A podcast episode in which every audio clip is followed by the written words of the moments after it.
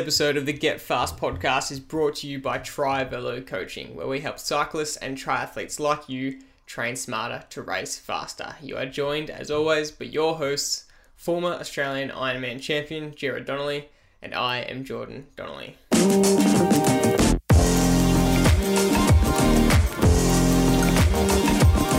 And in this week's episode, we have a special guest on. We have our founder and creator of the Run Smarter podcast, physiotherapist and runner himself, Brody Sharp.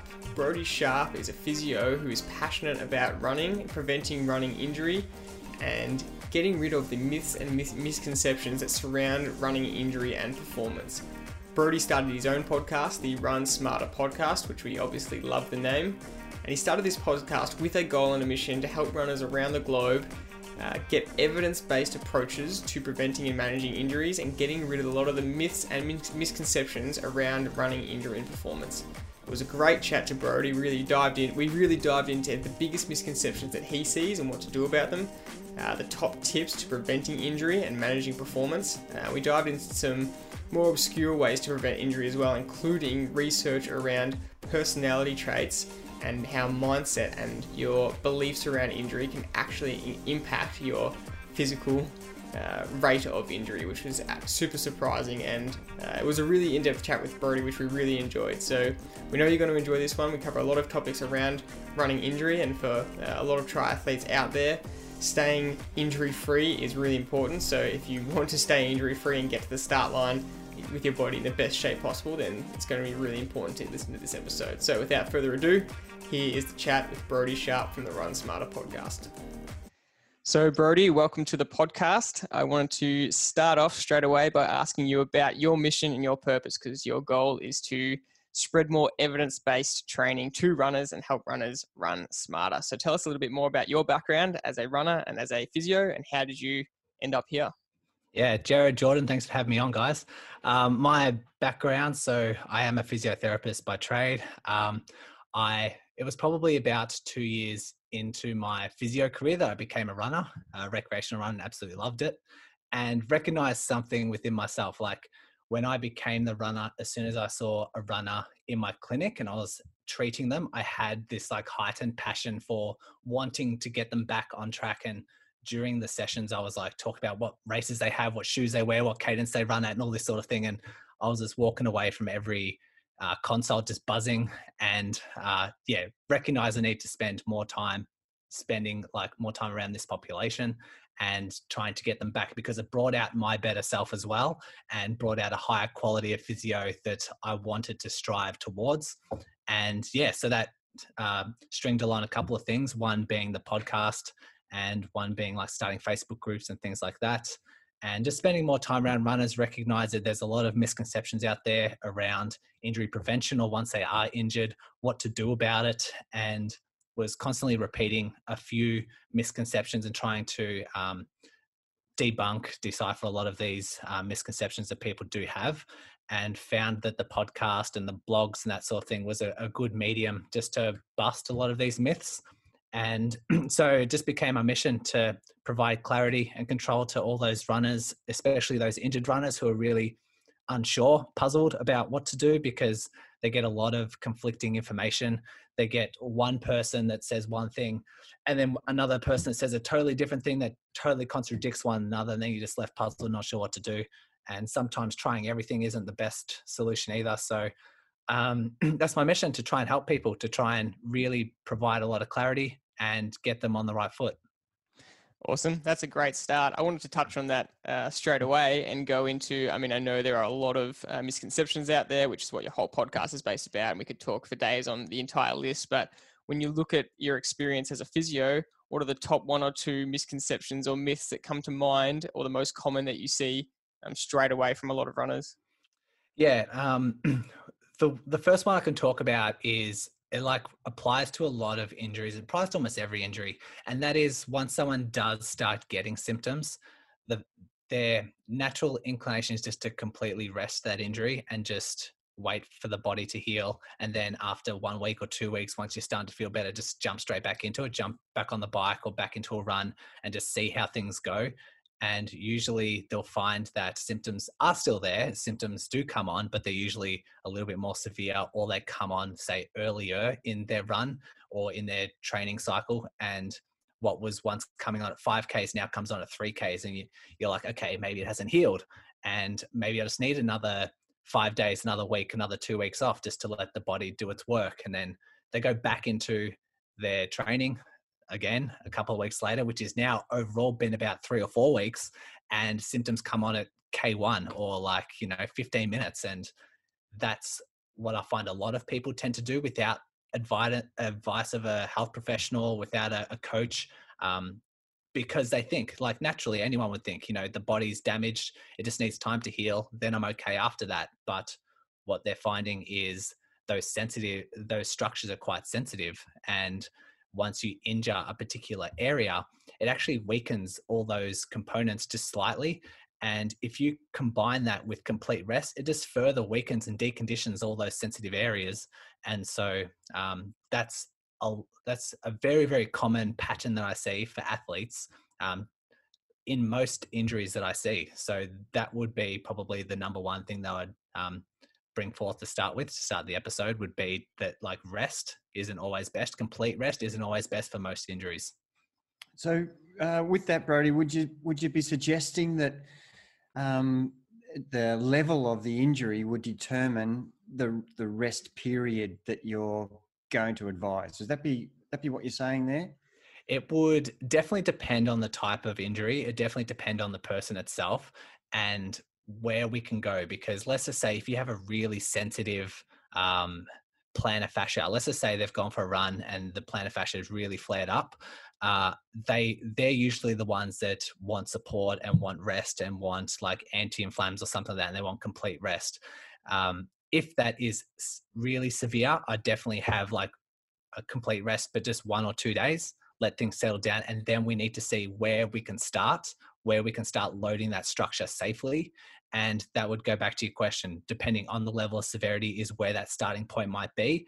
It might just be doing some really light calf raises. It might just be going for a swim and just getting some blood flow around the body, because that can heal quite nicely as well without even irritating the structure whatsoever. It might be things like doing some heavy calf raises or just loading up the fascia if it can sustain a little bit more load, if it's not as irritable. So yes, you can have complete rest for a day or two, maybe 3-4 days max, but then we need to start somewhere. And depending where that starting level is would depend on the level of severity. Yeah. It makes a lot of sense. And one of the other members of the Donnelly family, my brother, is also a physio, and he actually sent us an article a few weeks ago saying something similar. He said the subject of the article was a written paper, and it said, RICE is out. So those who don't know RICE, it's rest, ice, compress, elevate. It's what you kind of taught generally as soon as you have an injury. It was quite an aggressive headline. So you would agree with that headline, would you? If RICE is gone, it should not be commonplace anymore. There's a different acronym for injuries now, which I absolutely love. And it is called PACE and Love, which is a very long word, very long acronym. And the PACE side of that is it's the 1 to 2 days that I was talking about. I think protection, elevation, avoid anti-inflammations, compression, and educate. Just educate on the right steps to do. So they're immediate kind of things. And that's only if there is an acute injury with inflammation and that sort of stuff, which can automatically disclude a lot of injuries that we do see. But the love aspect of it is load, optimizing or optimism, vascularization and exercise. And that's just promoting all of that, what we were just talking about, staying active, getting the blood flowing, making sure that we're loading the structures appropriately, making sure you're staying optimistic around your goals. And that takes in the mental component side of things as well, instead of everything being quite detrimental and really catastrophizing a lot of your attitudes and a lot of your beliefs. And yeah, covers a lot. So I really love that new acronym. I do want to touch on that mental side of things a little bit, and we will get more into it later as well. But the reason that a lot of athletes would rest or feel like resting, and I know this is my experience as well, is when you do an injury, you're really hesitant to do more damage, and you really don't want to do more damage and go to the physio and say, oh yeah, I kept running and I did more damage and I feel like an idiot now. But you know, this conflicting advice is kind of actually you need to get moving faster. You might be a little bit apprehensive. So how do you combat that mental apprehension around getting the body moving too soon? Definitely. Education's a big one. And it might just be taking small steps if there is a lot of fear there. It doesn't have to be getting straight back into running. It can be doing some like low level exercises, like where we start, like any starting point can just be based on the advice of a coach or the advice of a health professional. But that, like you said, it's human nature. Like if someone is injured, it's human nature to rest it. And it's human nature to have that kind of fear ingrained because that's what the brain does. The brain wants to protect you. It wants to keep you away from danger. And that's why it's so prevalent that I see in my clinics and what I see with runners, because that's just behavior in a nutshell. But if you provide the right education, just with what we're talking about now, if you sometimes loading in an optimal level can actually accelerate this healing, actually get you back so much quicker. And if you are really apprehensive about jumping back on the bike or back in the run, let's start slowly. Let's go for a walk for 45 minutes, or let's do like a really slow jog on for 1 minute and then walk for 5 minutes, and let's just slowly integrate something. And if that's still sparking some fear, let's start doing some lunges. Let's start doing bodyweight lunges. Let's start doing some squats or jump squats or something, just to not only start building up the tolerance of those tissues, but mentally it starts providing a lot more confidence. Oh, I can do that. You know what? I just did 3 sets of lunges and I'm feeling really good. I'm actually feeling better. I actually feel okay the next day without symptoms flaring up. So that can help that starting process and help confirm that belief that you're delivering the right education. And if there is a flare up, let's just say we've started doing lunges and there is a spark in symptoms, make sure you jump on that education to be like, okay, we're trying to work out your starting point. We're trying to work out what you can tolerate.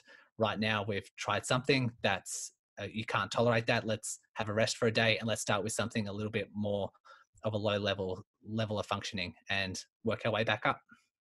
It's a really great summary. One of the things that is, from a coaching point of view, is kind of frustrating a lot of the time is there is always a reason why the injury occurred in the first place. And you talked about education. I think a lot of the mistakes, and I've been a classic example of this, making the same mistake repeatedly and expecting a different result. I've had chronic calf injuries pretty much my whole life, but understanding what the problem was with the calf, rather than just resting and resuming back to where you were, and progressing like you just described from a slower base or a slightly different angle. But if the injury, the reason you got injured in the first place, because there is something actually structurally wrong with the method of training that you're doing, how important do you think that is in the education side of the injury? And where do you place that emphasis on understanding, hang on a minute, I'm just picking calf injuries as an example, or a hamstring, to rest and rehabilitate, starting from a lower point, the possibility that it'll reoccur is high unless you do something different than when you did before you did the injury. Yeah. If you're noticing that the same injury is happening time and time again, and you're not sure why it's happening, or you're not too sure of the training method and that sort of thing, you really need to ask yourself a few questions. And when it comes to addressing these sort of misconceptions, we need to think, okay, does my belief of why I have this calf injury, is it actually true? Or is it just something that I believe, something I've been told? Or because a lot of people think it might be, say, a flexibility issue. And we can touch on that for a whole episode, but if someone believes that they're getting calf issues because of their flat feet, because they're too stiff, because it's the wrong shoes, they need new shoes, all this sort of thing, they're going to be false beliefs, and they're going to not serve you with your rehab moving forward. And if you constantly think that's the issue and you're not addressing the underlying cause, which is, it might be strength, it might be your training load, it might be you're pushing yourself too much, it might be your level of intensities throughout the week, it might just be too much. If that's being ignored because you think the reason of your calf issues is something else, then you're going to continue having you're going to have these repeat issues popping up. And so it's worth the discussion. It's worth that education side of things of, okay, what do you think what do you think causes a lot of your injuries? And there was a really nice article I think it was around 2014, and they interviewed a whole bunch of recreational runners, and it was 95 recreational runners, and just discussed, what do you think, why do you think runners get injured? And it was just a really nice descriptive article, just working out people's beliefs and people's attitudes towards why they get injured. And a lot of it was around the foot shape. A lot of it was around flexibility. A lot of it was around just a lot of these misconceptions that science just doesn't show is the case. And yeah, so that would be my answer. It's, we want to address the right beliefs. We want to make sure we're all on the same wavelength to why you're getting injured. And then we need to move forward with the right things, rather than just continuing to go on with the belief that you think it's your shoes and not addressing the underlying issue.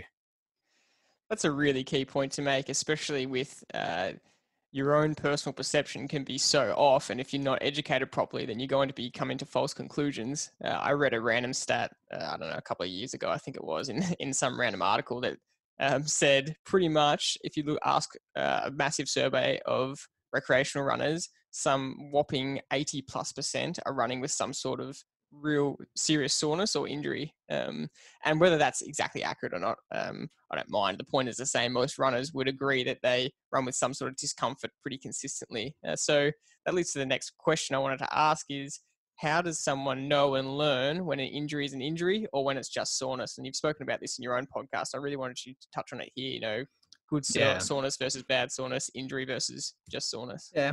Let's just say someone's a healthy individual, and like if they're in their 60s and 70s, I'd expect some like just generic soreness, like the joints to be a little bit stiff, to move around and like just emphasize your recovery, emphasize your warm up and that. But for the majority, 95% of the recreational runners out there, we're trying to establish when it comes to soreness, okay, what is good soreness, which I would say is DOMS, delayed onset muscle soreness, and what is an injury developing. And it's very hard for someone to differentiate between the two, but there are some key characteristics that put them into those two different categories. And so you have the good pain, which is delayed onset muscle soreness. This is the pain that the body goes through in order to repair the body, in order to get stronger, in order to increase the level of tolerance for your future training.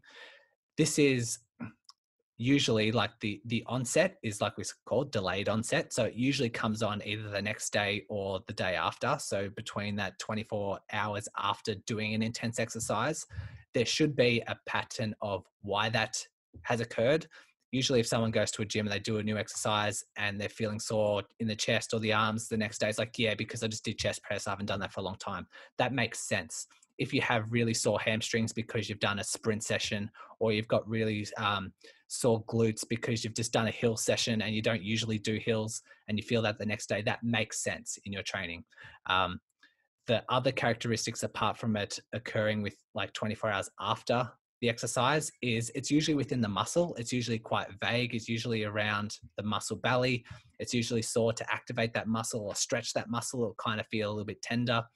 And also it resolves. It usually resolves within 2 to 4 days, depending on how intense it is, depending on how new it is. That would be your characteristics within the good soreness, that DOM soreness. On the opposite side of things, sometimes pain might come on during the session. Sometimes pain might come on or symptoms come on like as you cool down. That is way too early for it to be DOMS. Therefore, there's a few alarm bells that it might be occurring.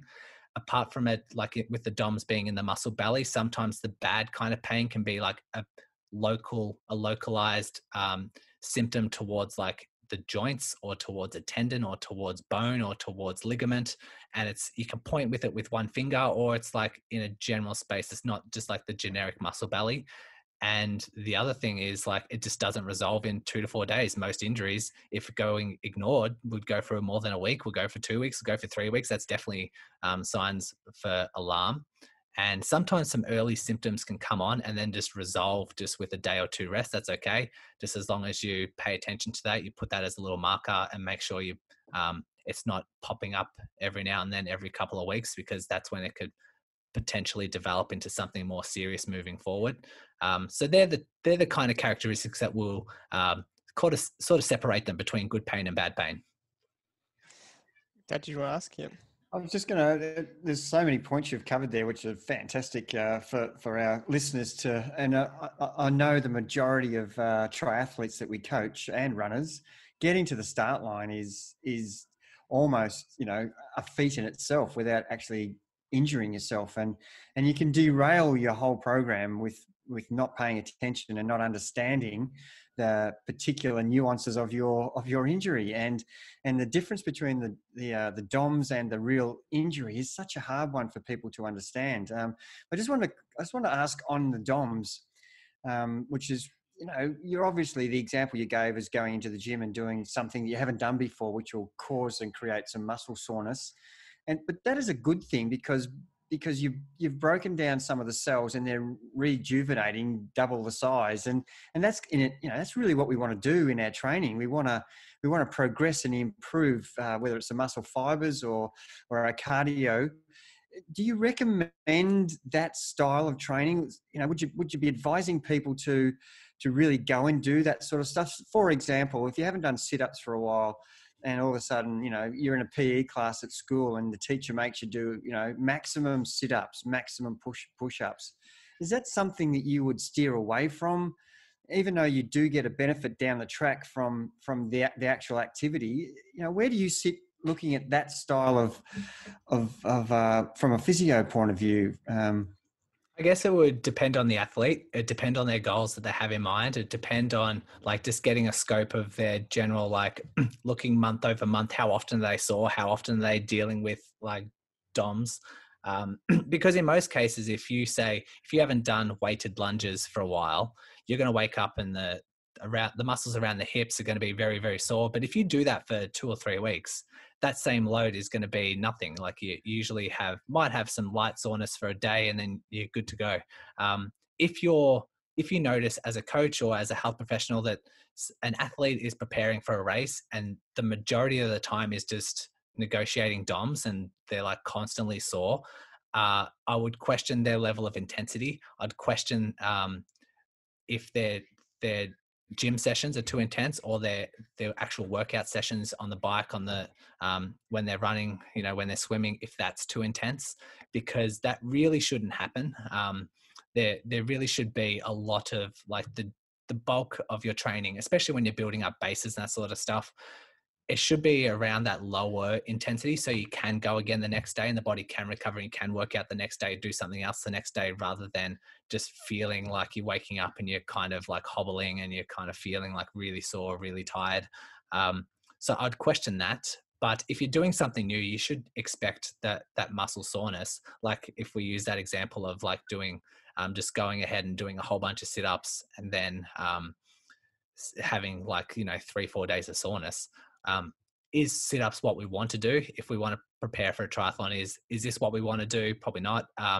If we wanted to do, say, really heavy calf raises or plyo jumps and all this sort of stuff, does that match our training? Is it specific to the training that we want? Yes. Okay. Is it going to create soreness the first time we do it? Yes.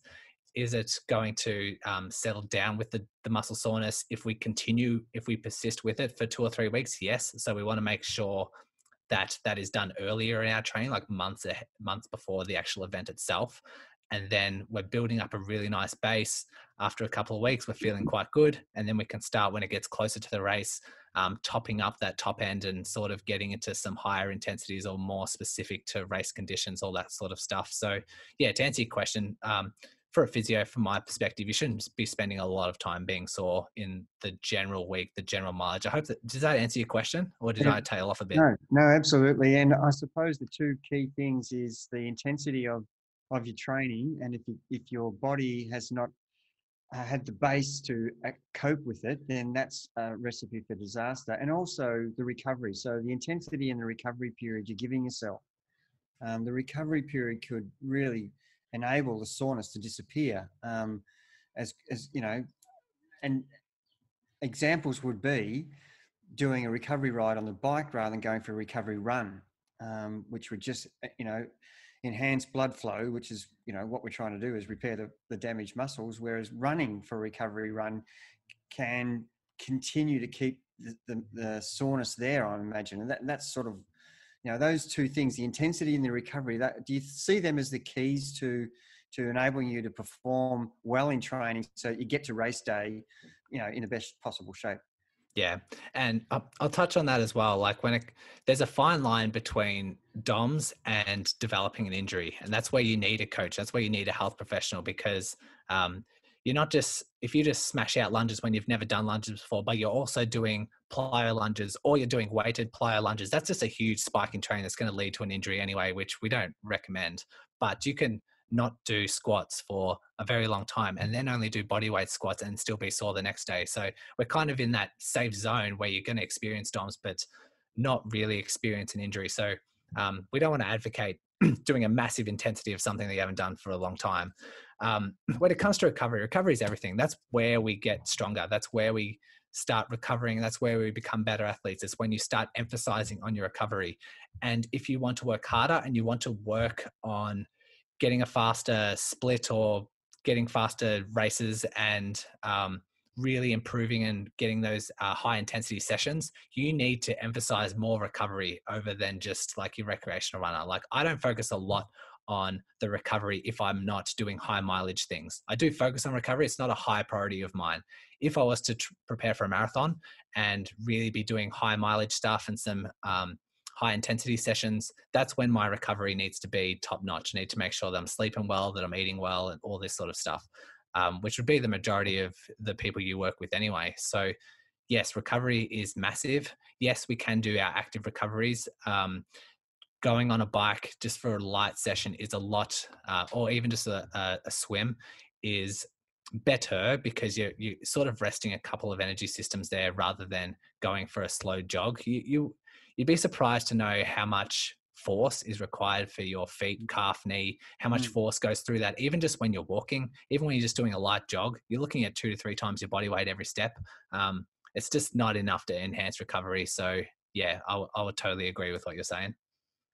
A topic you've touched on there is the strength and conditioning component. We are big advocates to also bust that myth that, you know, athletes should never do strength and conditioning. And I know that you really want athletes to do it as a part of their whole training process. But, you know, Dad, you touched on before kind of the topic that what's specific for the athlete, and especially for triathletes, most of their training is going to be based around endurance. And so on race day, there's not much intensity for Ironman or half Ironman. You know, it's sub-threshold kind of efforts. And Dad, you harp on this a lot, that it's not a fast day. And so they don't actually need to be doing sprinting sessions. There's no need for age group of triathletes to be doing track sessions, sprinting for their endurance events. They can do faster sessions, but no need for that sprint. But that could also make athletes feel that there's no need for weight training. But I want to hear your thoughts on why weight training or strength and conditioning training is good. And even if they get some DOMS in that sense, why it's still going to be good and beneficial for them. Yeah. And I'm like, my main area is working with runners, and most of runners, they think they don't have the time to do strength and conditioning. I don't know what it's like for triathletes, but they're constantly like, they've got so much things they have to work on and so much things to stay on top of that. That's where you need like a really well-designed, well-timed plan with a coach just to say, okay, this is when we're doing our run and our ride and our swim and our strength sessions, because it's hard enough for me to convince runners to do their strength and conditioning work, but it's going to be just a tougher to try and convince it to triathletes. But we do know this from science. I'll speak from the running point of view because that's all the literature that I read. But doing heavy sort of strength sessions, we really want to start encouraging runners to go away from the body weight style exercises and doing body weight lunges, squats, calf raises to really building on the heavier side of things. It doesn't mean that we need to work on, like, it will tip off your sprint sessions. You won't do that. Like the strength, the heavy stuff does complement endurance-based sports. It does make your running economy better. It does just really naturally work in little like mini surges within a race. It definitely helps with that. But when it comes to endurance, we all care about the running economy. And that's like how efficient you're working and how efficient you're utilizing your oxygen stores and how efficient the muscle is at utilizing those oxygen stores so that you can run slightly faster, but it feel like the same effort. That's like helping with your running economy, and strength and conditioning has been proven to help with that. And when you're getting to the heavier side of exercises, so adding weights onto your lunges, calf raises, squats, that's where the real benefits are shown. And there's mountains of evidence to show that the heavier side of strength training does help the endurance athlete. That's great to hear. Dad, did you have a question on that? Yeah, and look, I'm a real keen learner and listener to the experts, and there's been lots of controversy on too much strength and conditioning for endurance athletes could be detrimental, and more body weight type of strength and conditioning could be more accurate for an endurance athlete. Why would they need to be doing so much heavy lifting? And they're the questions that I'm getting asked a lot. Should I be doing a lot more, really heavy weights, and I'm talking about an Ironman, where the event could possibly be between 9 and 14 hours. Where is the benefit in doing some heavy strength leg presses, or when you're already doing lots of quad hamstring work on the bike, and a good coach will have you doing low cadence strength work on the bike, which is exactly specific to how it's going to be in a race. I just like your opinion on where you see that, for endurance. You just touched on it there, but are you really, what are you saying in terms of, I'm talking Ironman 70.3, which is 5 to 15 hour events. Yep. So, like I said, I don't know too much around the cycling component of things. I think the benefits that you will receive with a runner can translate onto the bike, I'm assuming, but there's a lot of misconceptions when it comes to being heavier in the gym and becoming like a gym goer. People really don't want to do that. They want to stick to low body weight, like really working their aerobic system as much as they can. And that's where they're going to spend the majority of their training. That's what the majority that they're going to do. The recommended level for, I think with endurance athletes, the recommended frequency for strength training should be twice a week to build up your strength. Once you're at a level of strength that you're kind of happy with, you only need to do it once a week to maintain the strength that you've gained. So you're not going to be spending a lot of time in the gym. And a lot of people are fearful, especially if they're, let's say they're doing an Ironman and they know it's a long distance. They want to keep their body weight down. A lot of the fear is they're going to become this big bulky, or even just put on a couple of kilos when they're hitting the gym, and they're going to lose their flexibility because they see these kind of big gym people walking around with really reduced mobility and that kind of stuff. And it's understandable. It's a fear that a lot of people have because that's the image that they portray when there's a gym goer. There is a thing called the interference effect, and Richard Blagrove talks about this in his book. It's called Strength and Conditioning for Endurance Runners, and lists all the benefits when it comes to strength work for endurance runners. And I had him, I interviewed him on my podcast, which was a really interesting discussion. And he talks about this. People think they will put on body weight, and he talks about this interference effect. And within your week, if you're doing some strength sessions where you're lifting really heavy, but you're also combining that with a lot of aerobic training, and a lot of like runs, cycles, like on the other days, and mixing that within your week, your body will prioritize the aerobic component rather than the building the weight, the muscle mass and all that kind of thing. It will prioritize the energy efficiency and the aerobic system. So to put it simplistically, you won't put on weight if you're combining strength sessions with running. You won't do it. You might put on like half a kilo here and there. You will get more defined. You might put on a little bit of muscle mass, but it's nowhere near as much as you'd think. You might get a little bit of definition, but the body will prioritize a low, lean body if you're combining it with the aerobic systems. And that's comforting for a lot of people to know. And to go back to the let's say the Ironman style of things, if someone's doing a whole bunch of hours and hours of aerobic and they don't want to get into the anaerobic side, just let them know that it's going to enhance their running economy. And it's just another tool in your tool belt, because you're also, not only are you enhancing the running economy side of things, you're also increasing your capacity for certain ligaments, certain tendons, certain muscles to tolerate a certain level of exercise. When it comes to building up the capacity of your tendons, ligaments, joints, everything like that, you've got like these kind of three buckets that you want to top up in order to be like a well-rounded athlete. And that comes with endurance. It comes with building up the strength, and it comes with building up the power, the explosiveness. And when it comes to like a triathlete, you kind of want to fill all these buckets. And if you're spending the majority of your time doing endurance runs, like strength sessions, well, I guess some strength sessions you can do on the bike, but you're really not doing heavy stuff. You're not doing like the plyometric stuff. But if you're spending the majority of your time doing the low intensity, longer endurance sort of stuff, you're definitely ticking the endurance bucket. And we're really happy with that. But we're not necessarily addressing, we're addressing kind of half of the strength bucket, but not really a lot of the plyometric power bucket.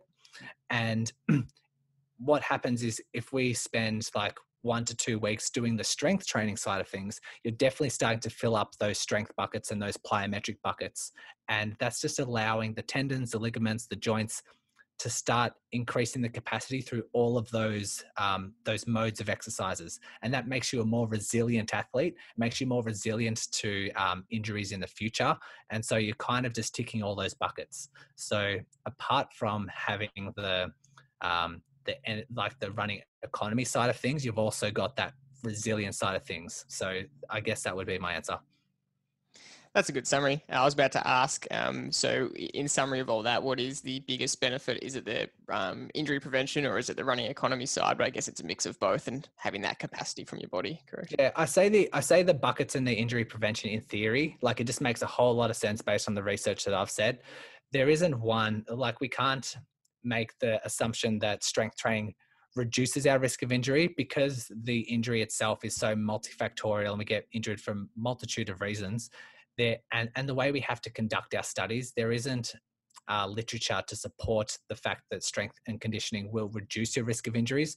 There's a mountain of evidence to show that it will increase your performance, it'll increase your endurance performance, it'll increase your marathon times. There's so much along those lines. But yeah, it's hard for us to make the conclusion that it will reduce your risk of injury based on literature that's out there.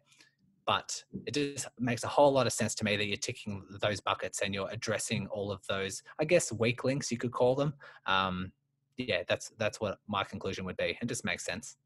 Definitely. So talking about the literature and the science, something that is very hard to measure in a evidence report is the mindset side of things. And it's hard to get a study on that, but it is such a big part and everyone knows it's a big part. It's just, it's hard to measure. And I'm really fascinated that O is optimism in the Peace and Love acronym, because there is evidence that, you know, a positive mindset actually can be one of the biggest contributing factors to injury rehab. So I wanted to ask your thoughts on this, and especially because I know that you recently attended the Tony Robbins seminar. Those who don't know Tony Robbins, he's one of the most powerful mindset, I guess, leaders in the world. And he's courses are a big phenomenon worldwide. Although you'd argue that they're not as evidence-based, they're probably more anecdotal-based, yet produce some incredible results. And I've also heard you on your podcast use the Roger Bannister analogy to talk about this, which is just such a brilliant example. He's the first person to ever break the 4-minute mile, which a lot of people around the world said wasn't, you know, humanly possible. Our human body was not capable of actually doing it. And now hundreds of athletes around the world have done it ever since then in the last 40 years. So a lot of this points to the fact that our mindset has a lot to do with these things, more than we can probably measure. So what's your thoughts on this, on the optimism side of things, the mindset side of things, and, you know, based on everything that you read, you study, the Tony Robbins factor, what do you think about all this? Yeah. Where do I start? I think exactly. When you're saying that it's hard to study this particular topic, there are some studies out there that have a look at like risk of injury based on personality types. That has been shown, and there are some really, really interesting findings, mainly the certain personalities that do get injured or are harder to recover from injury. And that's when we look at the type A's, we look at the triathletes that are go-getters. They really are energetic. They're self-motivated. They strive for a lot. They want to get results, those sort of things, which is fine. That's why we exercise, and that's what motivates a lot of people. And that's what gets a lot of people really good results. But there can be some negative sides to that personality type as well. Perfectionism is a component that can be really good for people and not so good for another. There was a study that put together, they did a few mental health outcomes for people and had a look at, and then just followed them along. So they're not injured. They fill out this health questionnaire around mindset, around personality and all that sort of stuff. And then they follow them along to see if they do develop an injury. And they broke off perfectionism into perfectionism strivings. So those who strive for high standards and that sort of thing, but then also had perfectionism concerns. So those who have a fear of not being good enough and striving towards something, like being quite concerned about their level of performance, but still striving for that performance. So the negative side of things of perfectionism, you could say. And those who rated really high and the perfectionism concerns were 17 times more likely to develop an injury rather than being higher in all those other factors. So there is a definite link between them. And I do see the personality types that do develop an injury and they return way too soon, way too eager, because they get jitteriness. They get like, they need to get back into their running because it's their mental health side of things. That's like, it's their identity. They really want to get back into it, and they come back too soon, too fast, too far. And cause that's all they know. And then the injury gets more severe, develops, and yeah, it's a mess. And so you have to really settle them down, giving them another option to still stay active while this injury is being managed, because they can't sit still. And they're particularly tricky, especially if they're only runners, because it's the only thing they know, and they won't go on the bike, and they won't go for a swim, and they won't do some strength-based exercises. You're limiting a lot of your options in that way. So there is a link between personality, mindset, that kind of thing. But what I found doing this Tony Robbins event, so I did it with my brother, and we were meant to go to Sydney to do it for 4 days. He's done, this was Unleash the Power Within, so it's a 4-day seminar. He's also done it a couple of years ago with some of my other family members. I didn't go that year, but wanted to go this year. They turned it into a virtual event due to the pandemic. And we'll be going to Sydney to attend next year if it's going, if we're still allowed to do that. But yeah, so it was really well organized. We were just in our living rooms 12 hours a day for 4 days straight, sometimes 13, 14 hours. It was really intense, but really breaking down your limiting beliefs and help you strive to become a better person with your health, wealth, relationships, career, all this sort of stuff. And really breaking down. And I really... it made me apply this to a lot of the runners and a lot of who I'm teaching and who I'm coaching and who I'm trying to help overcome certain injuries, chronic injuries, and really gets down to when I see someone with a chronic injury, there's certain characteristics that I'm finding, especially those who've had injuries for 3 years, 4 years, 5 years, and still dealing with this same injury. And they usually have, the common characteristic of like anxiety, depression, like fears, developed a lot of misconceptions along the way. They tell themselves certain things of they're living in the past of why they got injured, what they got told early in their injury, who they're blaming. They're blaming their physical therapist, physio, GP, surgeon for telling them the wrong things in the early days. And they're living in that space. And it's really hard to progress forward and have a real optimistic outlook when you keep referring back to all those traumatic kind of experiences and kind of living in that moment. I did have a lady who had 3 years of a tib post tendinopathy. And in her early days, like a year of having that injury, she saw a surgeon, and the surgeon told her that you can try all the rehab you want, but it's not going to get any better because tendons don't heal. And you can try everything you want, but you're going to come back to me and you're going to need surgery because tendons don't heal. The only way they can get better is with surgery, which is just makes my blood boil. It's just like the worst advice you could ever give to anyone, because it's not true. And it's left them powerless, and it's left them to, how are they meant to go about trying the right things when they believe that it's not going to do anything? So that's when we have to practice a couple of things. We have to practice getting the right beliefs. We have to practice changing their mindset around gratitude, making sure that we're focusing on like the future rather than the past, making sure we're focusing on the stuff that you do have rather than what you don't. Because a lot of them are like, I just want to run pain-free. I just want to run pain-free.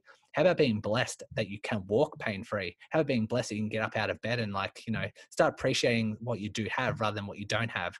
And just that mental mind switch can really start to create optimism, start create happiness, and start create a better outlook. And that, just having that and implementing that can help the body regenerate and help the body heal itself. And it actually switches into like the physical components, actually physically helps you heal rather. And all you've done is just switch your mindset.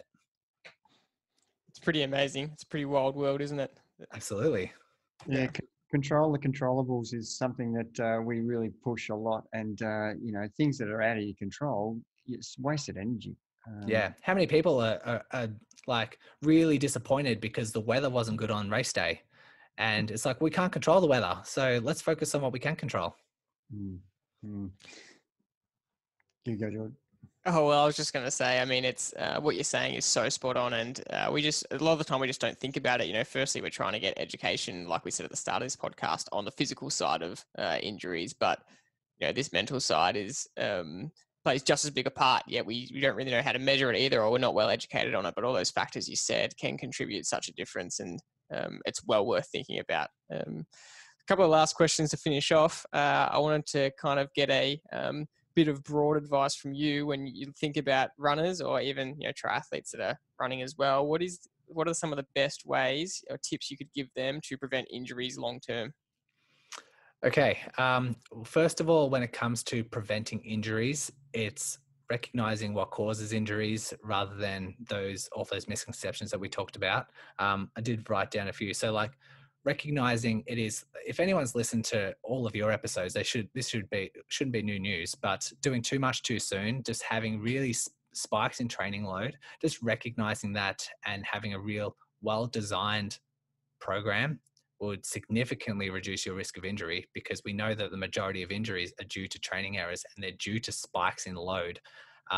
The other thing that people don't really recognize is other acute changes. It's not necessarily how fast, but it can be acute changes like, say, terrain, like doing hills, running up hills, down hills. It could be acute changes in your footwear. So going from like a really supportive shoe to something that's really light and flimsy, and they're still doing the same mileage, the same speed, but if they have that rapid change, that's going to increase your risk of injury.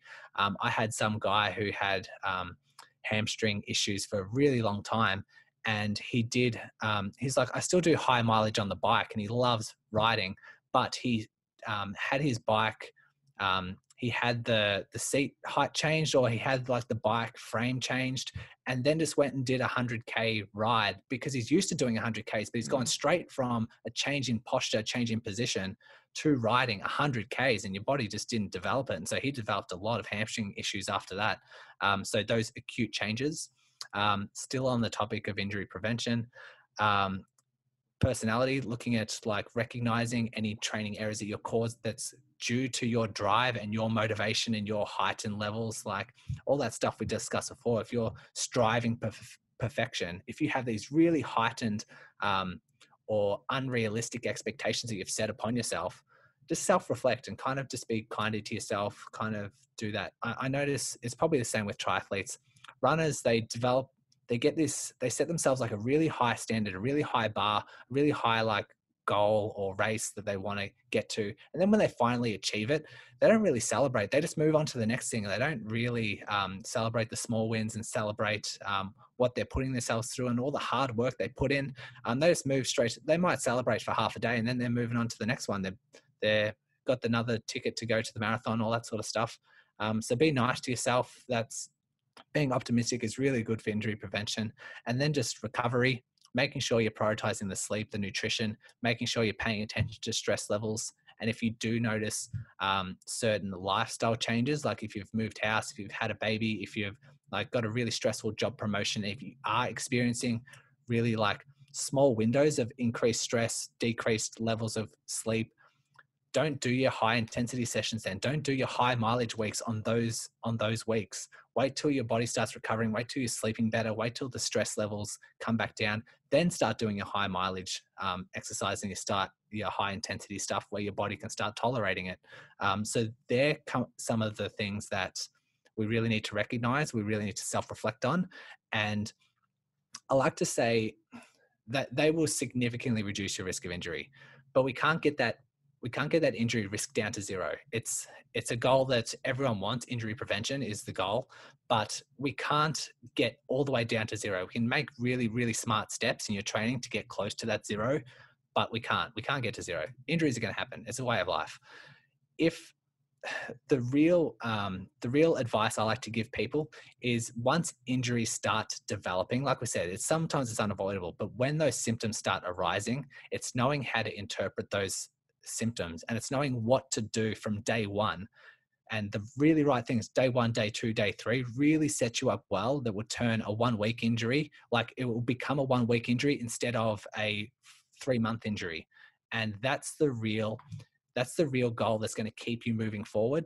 And you just overcome that injury, just move on, continue with your training. Then something else might happen, might only be for 2 or 3 days. Then you move on, then you move on, then you move on. That's when you're going to see the real results in your races, in your race times, because you're continuously exercising instead of being held back 4 weeks, 6 weeks with an injury and then trying to get back into it again. And it's just building that momentum, which can be really, really powerful. It's a vicious circle, isn't it? You get less injuries by maintaining consistency, but you also risk the injury by doing too much. So patience is a massive factor in any good program, and people who start with, as you said, the goal and expectation of achieving it in a minute compared to giving themselves time is a really massive thing people need to learn. It's a hard lesson to learn. Patience is something that's going to hold you in good stead. And you've really summarized those. It's a massive amount of lots of things, isn't it? Not just one thing. But patience is a great word. And when we're talking about personalities, like if you've found someone that's highly competitive, highly self-motivated, highly driven, hold themselves real high expectations, you reckon they're going to have patience? Probably not. No. That's a great way to finish. Did you have any more questions you want to ask, Dad? Finish off? No, you pretty much summarised exactly what I was going to ask at the end. There was, what are the factors that you would be giving advice to for any, budding new runner or marathon runner or triathlete who's really aspiring to develop their running without having, the risk of injury, derailing their program, which is what I said earlier. Half the battle is getting to the start line as healthy as you can. So would you summarize saying sometimes less is more, and it is more important to do little. And you talked about it, the mindset, just doing little things and celebrating. I've had 2 weeks of consistent training rather than 3 fantastic sessions, but 5 days off because I was sore. What advice is that? What you sort of would promote to everyday runner? We can end with a couple of really key messages, and that being just that, we want to maintain consistency. We want to make sure that we're avoiding a high intensity session that needs 3 days of recovery. We definitely want to make sure that your frequency is up and you're maintaining a really nice, consistent training load. But also, which goes round to my philosophy of the podcast and my career, is making sure you have the right advice, making sure you train with increasing your level of intelligence around training smarter.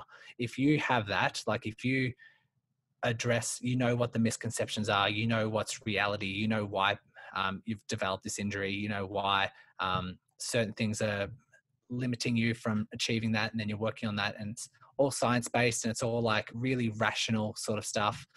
If you have that and if you know how to train smart, you have a huge advantage against all your competitors, against all the other athletes there, compared to someone who has all these misguided, confused, this puzzling sort of stuff of, how do I increase my performance? How do I reduce my risk of injury?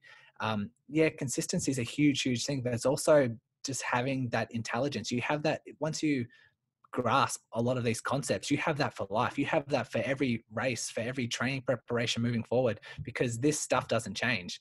And if the science tends to slowly move towards something rather than another thing, because we used to think stretching helped with decreasing our risk of injury and all that kind of stuff, but once the evidence starts shifting towards something else, just being on top of it, listening to podcasts like you guys and listening to literature and listening to the right sort of thing and following the right people gives you a huge advantage in race preparations, reducing your risk of injury and having a really successful career. That's a great summary. That's a really great way to finish. Thank you very much for joining us, Brody. We're really pumped to have you on the podcast. You've been really informative. I'm sure we'll have you on again to discuss some more myths and misconceptions or specific injuries in depth. We'd really love to go through some. I know you've got a lot of things that, again, make your blood boil that you'd like to make clear with runners out there. Just tell our listeners about a bit about your podcast and where they can best find you. Yeah. So I always encourage people to go to the podcast first. So it's the Run Smarter podcast. You can just search and find wherever you listen to your podcast now. I am active on Instagram. So the Run Smarter series is my handle. They're usually where I produce the most content. So I recommend you go there. And if you just want to either join the Facebook group and reach out, and if you have any questions, I'd be more than happy to do that. But yeah, I recommend going to the podcast, starting back at episode 1 and listening to the first 10 episodes. They're the 10 principles to overcome any injury, which I've deliberately put as the very first 10 episodes that every runner needs to know. So have a listen to those and then start scrolling through any relevant episodes that might appeal to you is a really good first step. If you have any questions, feel free to reach out. Awesome. Thanks very much, Brody. Really appreciate this. And thanks for everyone for listening. We'll see you next time.